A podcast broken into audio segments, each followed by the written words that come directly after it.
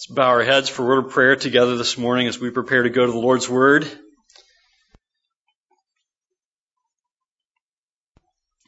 Father in heaven, our hope, our hope is in Jesus Christ, the precious blood shed on the cross by Christ on our behalf, the work accomplished and finished there conquering death and hell and sin and the grave on our behalf. What a precious reminder we have this morning as we sing of the cross of Christ. And what a day that will be when we meet Jesus face to face and we behold him in all his glory. I pray, Lord, that you would help us to be prepared for that day. Help us to live in light of the soon return of Jesus Christ and Father, I pray that we would live in ways that honor and glorify you, taught by your word, led by your Holy Spirit. We pray that you would do your work in us today and now as we turn to your word.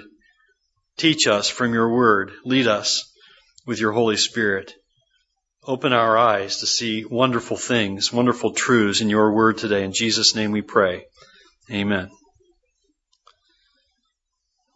I want you to turn with me to 1 John chapter 2 and verse 28.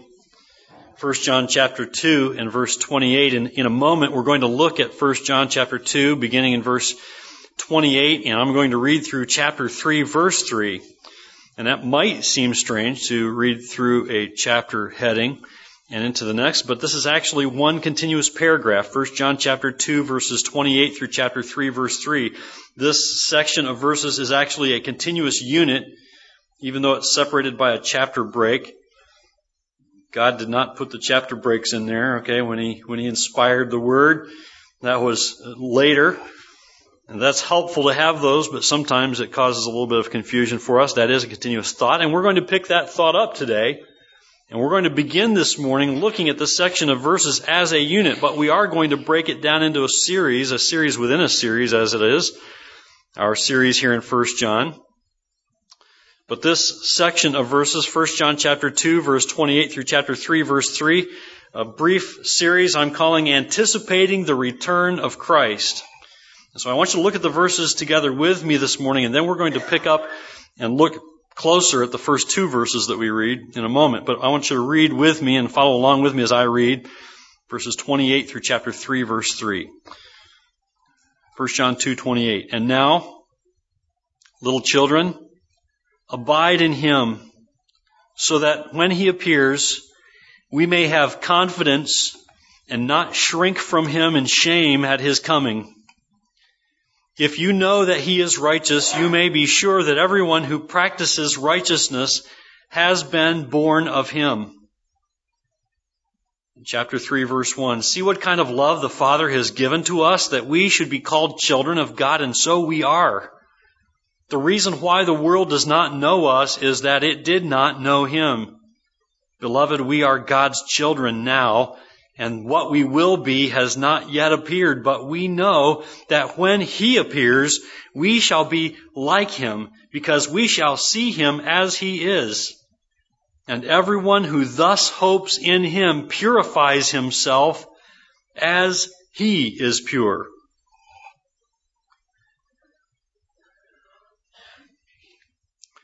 By way of illustration this morning, I want you to think with me about how a, how a young person, a teenager, a hypothetical young man, left at home for three days to care for the laundry and the dishes and the yard during his parents' brief absence, how he would respond to his responsibilities during those first three days alone, those few three days alone. This uh, hypothetical teenager has parents who are preparing to go away for three days, a, a getaway, a husband and wife getaway for three days, something that they haven't done in a long time. Just before they leave, they give the following instructions to their son. While we're gone, we want you to catch up on the laundry. It's a day or so behind. Catch up on the laundry. Keep the dishes clean. Don't let the dishes pile up while we're gone. Keep them clean and put away and mow the grass. We'll be back on Saturday at noon. The parents leave on Wednesday at noon. How do you suppose that young man would respond to the task given to him to accomplish while his parents are gone for three days? And right now, some of you are looking back to your teenage years. As I did when I wrote this and thought about this this week, I thought, hmm, how would I have responded? I know how I would have responded to that challenge. It's Wednesday and you're not coming back till Saturday? Piece of cake. Do you suppose that this young man, a hypothetical young man, okay? I'm not thinking of anyone in particular. Do you suppose that he would just jump right into the work as soon as his parents leave and seek to accomplish everything expected of him as quickly as possible? I know that some of you are that twisted. that you would have done that as a teenager that you are so weird that when your parents left, you just said, I'm going to do it now and get it all done.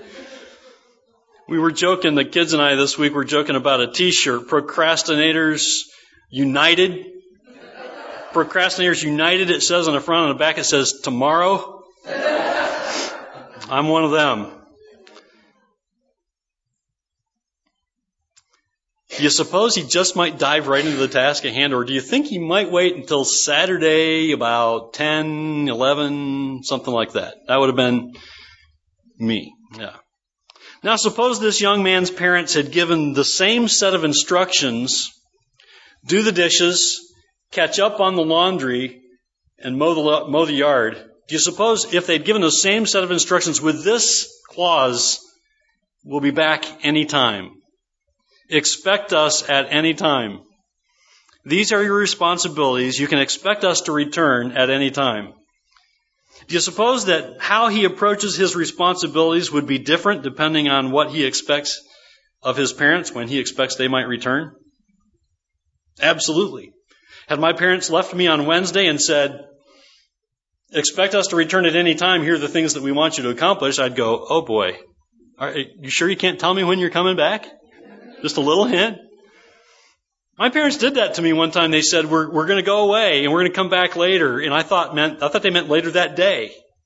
And later that day came and, and went. It was 10 o'clock at night, 11 o'clock at night. I'm thinking, where in the world are my parents? This is very unusual, very unusual. If you know my dad, he is, uh, that's very unusual. I remember watching him pace uh, in front of the door uh, when my younger brother got his driver's license and drove by himself for the first time. He paced in front of the door back and forth, waiting for him to return. I'm like, Dad, take it easy, chill out just a little bit. I try not to do that myself. Um, so I, you know, knowing my parents, I'm thinking, where in the world are they? It's 11 o'clock at night. I call my brother-in-law. They're at my sister and brother-in-law's house. My brother Jim Evans, you know, some of you know him. He answers the phone really groggily sounding. I say, "Oh, Jim, I'm really sorry. You know that I got you up. I'm wondering where mom and dad are." He's like, "Don't worry about it. I had to get up, you know." And I, said, "Are you okay?" He said, "No, I, I fell down the steps when I came to the phone." I was like, "Oh man, I'm really sorry." He's "No, no, no, no, don't worry about it. That's okay. I had to answer the phone anyway. You know, it's okay." And I was like, man, a sense of humor after falling down the steps. I said, do you know where mom and dad are? When did they leave? He said, they didn't leave. They're spending the night. Well, they didn't tell me that. Well, that was probably planned, you know, that they didn't want me to know they weren't coming back that night. I was like, well, never mind. Good night, you know. But do you suppose that having, I mean, at that time, I wondered when my parents might return. I kept things in order. I didn't know. Do you suppose that a young person, having been told, do the dishes, do the laundry, mow the grass, we'll be back at any time, you think there's a little bit more of a priority given to those items that need to be done, correct?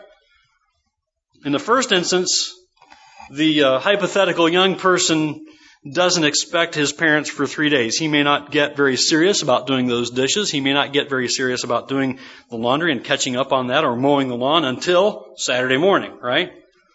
But in the second instance, he doesn't know when they are going to return, but he wants to please his parents, as all good young people want to please their parents, right? And most do.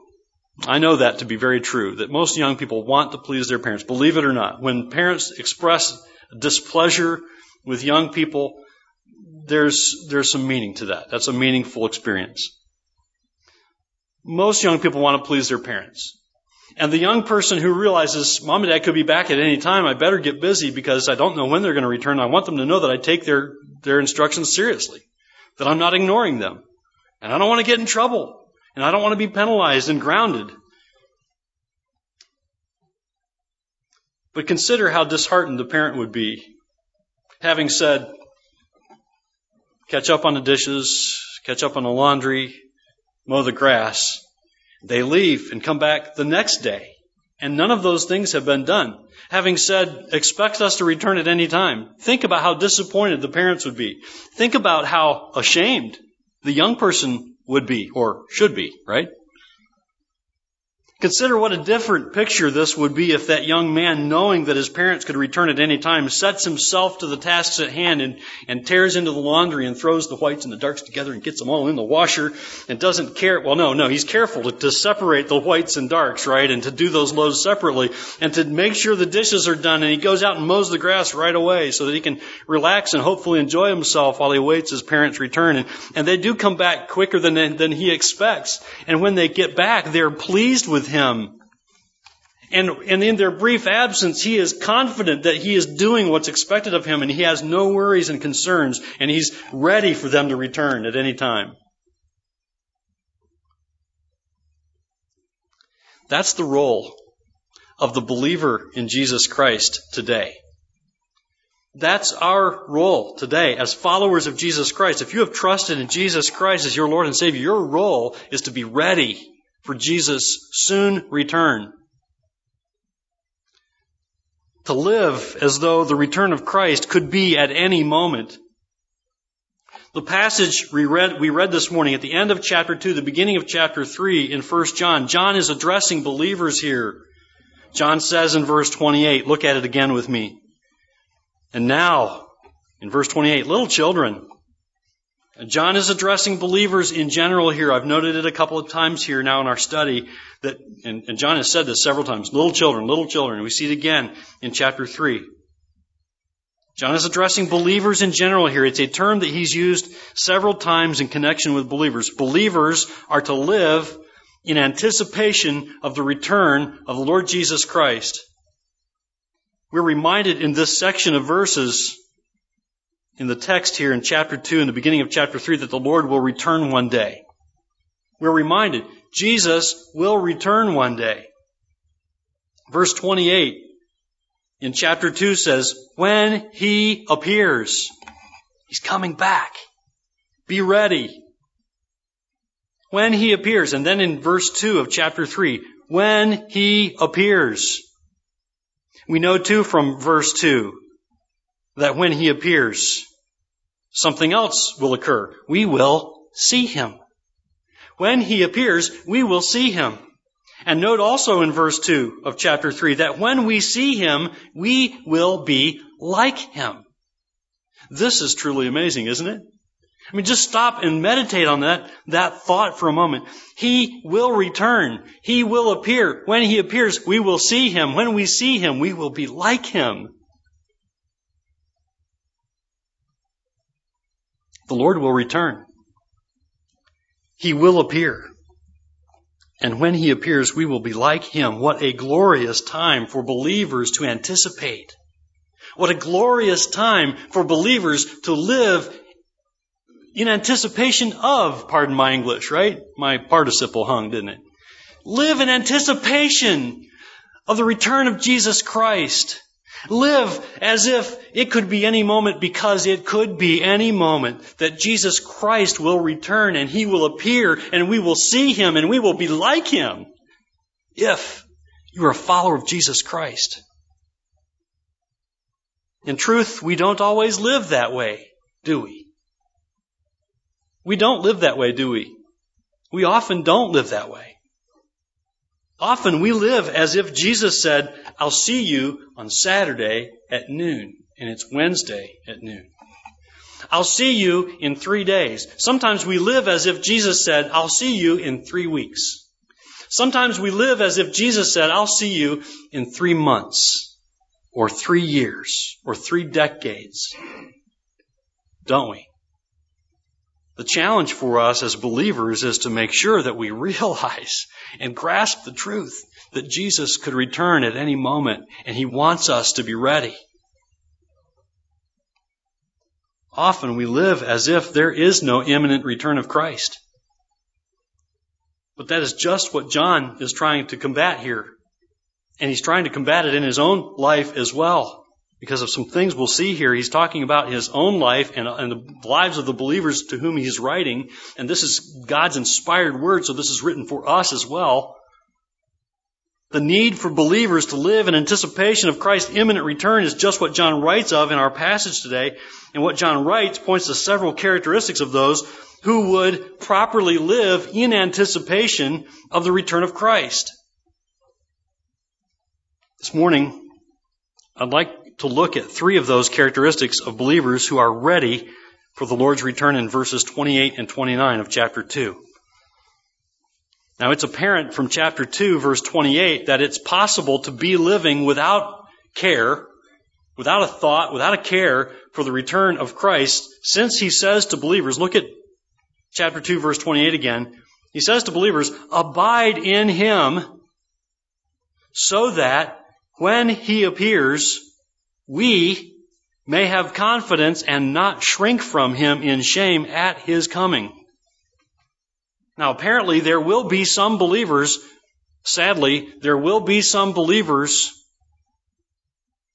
who are ashamed, who shrink back momentarily, who are ashamed because, oh no, Jesus appeared and I'm not living for him. The young man would have been ashamed had his parents had his parents arrived the next morning after leaving, had, it, had having given him clear instructions and having discovered that he had not done anything required of him. They would have been disappointed and he would have been ashamed. Believers in Jesus Christ, we will be ashamed, even if just momentarily, as Jesus comes for us, if we're not living for Him if we're not taking seriously his commands. So John gives instruction and encouragement to the believers to be prepared for the Lord's return. And though we do not know when he will return, we do know that we are to live as though his return could be at any moment. Right? We know that, don't we? So what will be the characteristics of believers who are truly anticipating the return of Christ? I see three in verses 28 and 29. The first is this characteristic of believers who live in anticipation of Christ's return is that they abide in Him. They abide in Christ. Note John's instruction to believers. And now, little children, abide in Him and John's writing this for himself as well because he says, Abide in him so that when he appears, we, we may have confidence. You see, John's reminding himself as he reminds believers, hey, I'm one of you. I'm a, I'm a follower of Christ too, and I need to abide in him as well. All believers need to abide in Christ. Believers who live in anticipation of the return of Christ abide in Christ. They abide in him meaning that they continue to faithfully serve Christ, meaning that they read God's Word, meaning that they obey God's Word, meaning that they take time to pray to God because He communicates to us through His Word, we communicate to Him through prayer. And so believers who abide, read, and obey God's Word, and talk to Him in prayer, and walk with Him faithfully, Speaking of how believers abide in Christ, Charles Spurgeon said, Abide in the Lord Jesus Christ in making him the constant object of your life. As you live by Christ, so live for Christ.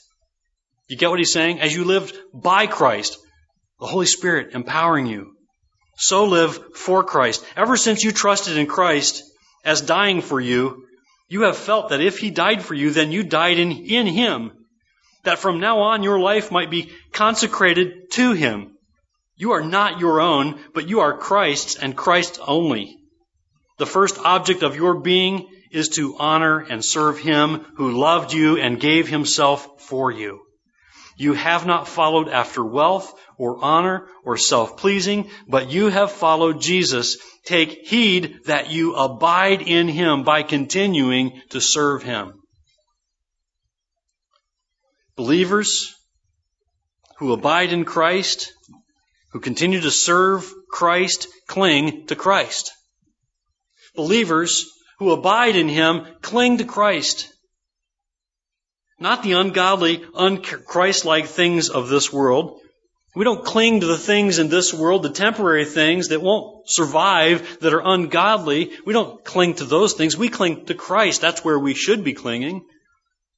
That's the truth John speaks of that we saw back in chapter 2, verse 15, verses 15 through 17. Back up for a moment. 1 John chapter 2 and verse 15. We need to realize that believers who abide are clinging to Christ. They're not clinging to the things in this world, these earthly things. Verse 15 in chapter 2, John says, Do not love the world or the things in the world. If anyone loves the world, the love of the Father is not in him. For all that is in the world, the desires of the flesh and the desires of the eyes and the pride in possessions is not from the Father, but is from the world. And the world is passing away along with its desires, but whoever does the will of God abides forever. It is just, also, it's just as John says in 1 John chapter 2 verse 6. Back up to verse 6. Whoever says he abides in him ought to walk in the same way in which he walked, Jesus. We are to walk. We are to live as Christ lived. He is our example. And God the Holy Spirit indwells us to make it possible for us to follow Christ's example. Otherwise, we could not. We also learn from 1 John chapter 2 and verse 14 that believers are strong for overcoming the evil one when the word of God abides in them. So, uh, abiding in Him, abiding in Christ, includes reading and obeying God's Word. It's not just being saved, it's adhering, applying yourself to God's commands and God's Word and letting, letting God's Word change you from the inside out. Abiding in Christ is letting God's word abide in you and change you day by day, obedience by obedience. Abiding in Christ includes and, and consists of knowing what God's word says and searching God's words for not, not to, to decide some theological debate, but studying God's word so that God's word will change your heart and mind and soul and make you like Christ as you live for Him and learn from His word and allow the Holy Spirit to do its work.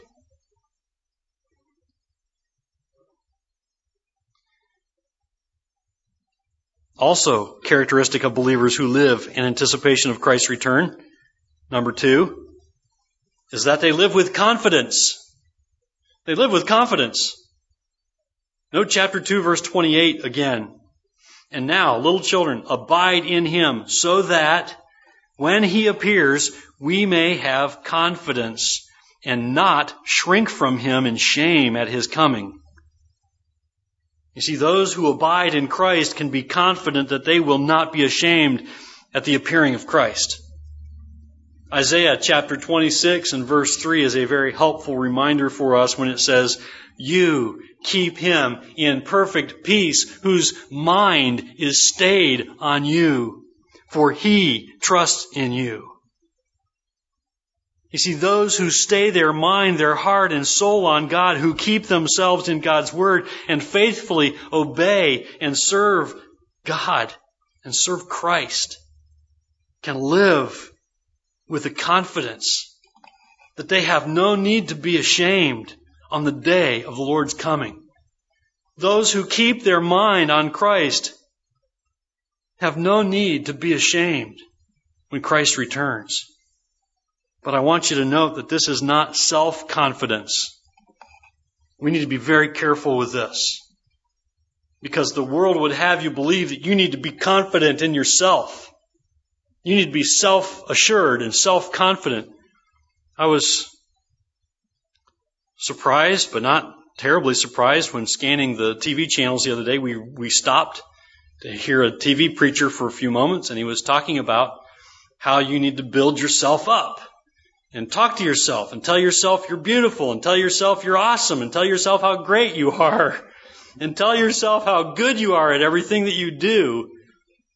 And I, I couldn't help but think that's not God's word. God's word doesn't tell us to think about how great we are. It tells us to think about how terrible we are. So that we will humble ourselves before God who redeems us from that pit that we're lost in.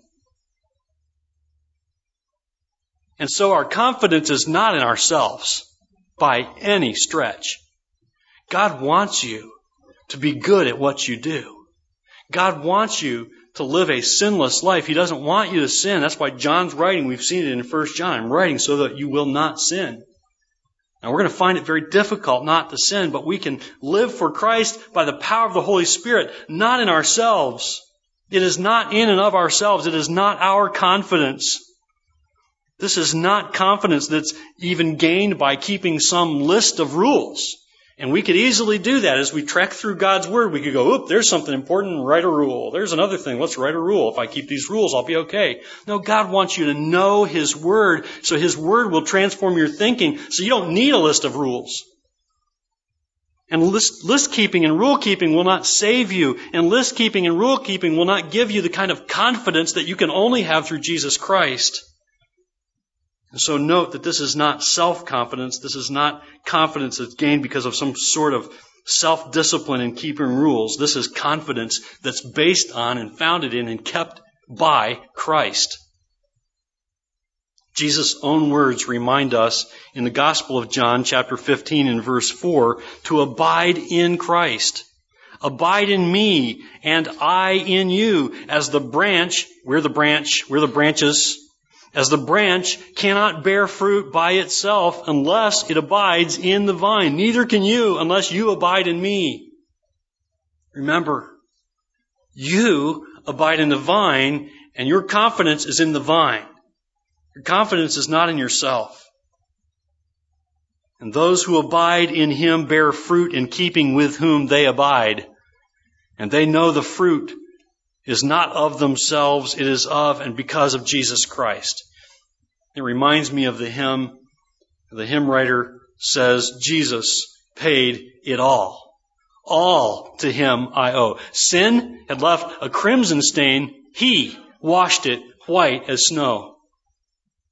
And we can be confident for the day of the Lord's return because our confidence rests on the finished work of Christ on our behalf to save us from our sins. Nothing we can do can accomplish that. And so our confidence is in Jesus Christ. Do not be numbered among those of whom verse 19 speaks, which we noted not too long ago when it says, they went out from us but they were not of us. For if they had been of us, they would have continued with us, but they went out that it might become plain that they all are not of us. Specifically, I think talking about unbelievers who were teaching false falsehoods about God's word, and then they went out from the fellowship because they really weren't of Christ. People today hearing the gospel truth from Jesus today, realizing that your hope can only be in Jesus Christ. Do not be like those who went out from us because they weren't of Christ. Put your hope in God. Confess your sin and trust in Jesus Christ. Pray to God and confess your sin and ask Him to save you from your sin because you believe in Jesus Christ and you will be saved and your confidence will be in Jesus Christ.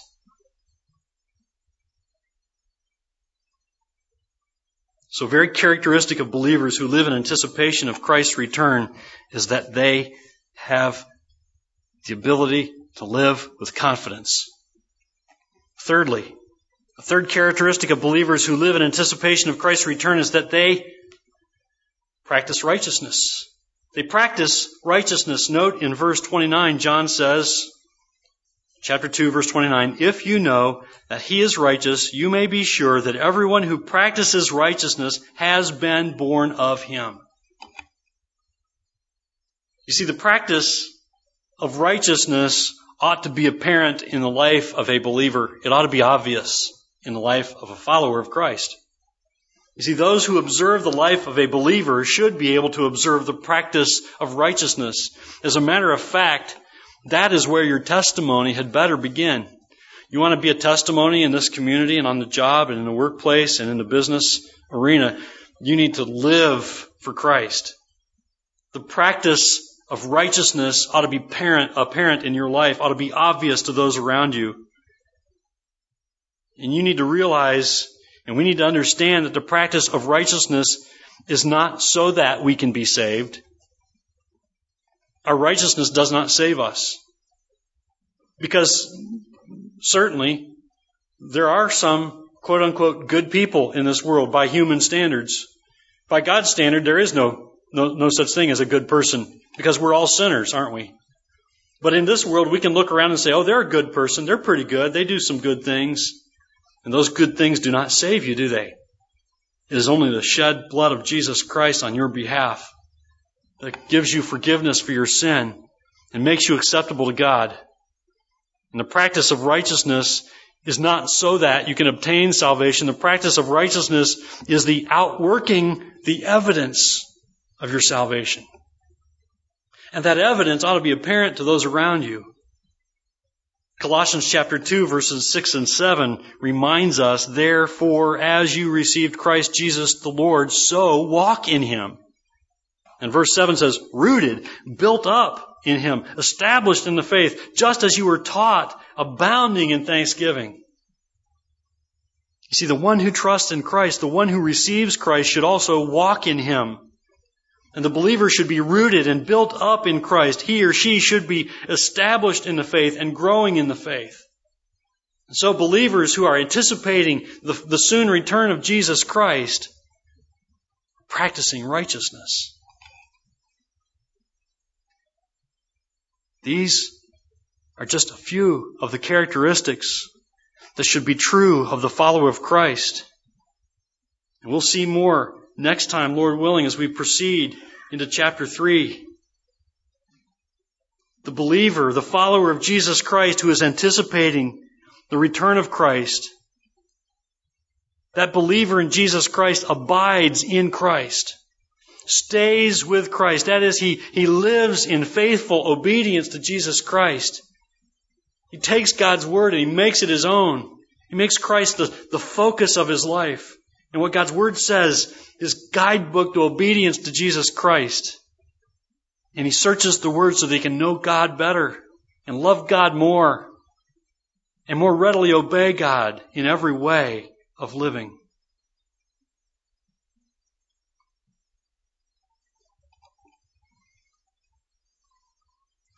Because of the work of Christ in the believer, and it is a work that Jesus Christ does in us, because of the work of Jesus Christ in the believer, the believer in Jesus Christ lives with confidence.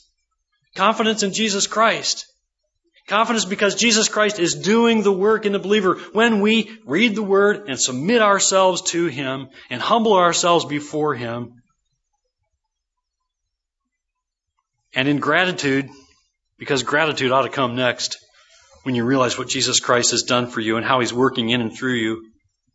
And in gratitude, the believer practices righteousness because you are saved. Because Jesus is doing a work in you, you practice righteousness. The believer who is living in anticipation of the return of Jesus Christ obeys God's word. Warren Wiersbe notes, no matter in which direction a Christian looks, he finds reason to obey God. If he looks back, he sees Calvary where Christ died for him. If he looks within, he sees the Holy Spirit who lives within and teaches him the truth. If he looks around, he sees his Christian brethren whom he loves. He also sees the world lost in sin, desperately needing his godly witness. And if he looks ahead, he sees the return of Christ. And then quoting 1 John 3 3, and every man that hath this hope in him purifieth himself even as he is pure. And he closes on this note the return of Christ is a great inspiration for godly living. Why do we live in anticipation of the return of Christ? Because he is going to return. He is going to return. We don't know when. And he doesn't want us to know when. He wants us to live for Him every day until He comes. And when He comes, He will reveal Himself and we will see Him. And when we see Him, we will become like Him. What a glorious day. You do not want to be ashamed on that day. We live in anticipation of the return of Jesus Christ because everywhere we look, as Wiersbe says, everywhere we look, we have reason to obey God. We want to please the one who has saved us and redeemed us for his own. Amen? And so, we anticipate the return of Jesus Christ with great hope, with great confidence, with obedience. We abide in Him. We live with confidence. And we practice righteousness. Let me pray for you today. Father in heaven, we come before you thanking you that as little children of yours, we have the ability to abide in Christ because of Christ. And we have the ability to obey and live faithfully for Christ and stay in the Word and learn from the Word and be, be moved by the Word and by the Holy Spirit because of Christ. And we have the ability to live with great confidence so that when Christ returns, we would not shrink back from Him in shame. And so, Lord, I pray, help us to hope in Him and purify ourselves as He is pure. Help us to keep our hope in Christ in the truths that we know from your word. And help us, Lord, to be a pure people, molded and shaped by your word and your Holy Spirit, so that we might be a pure people for our pure Savior. In Jesus' name we pray. Amen.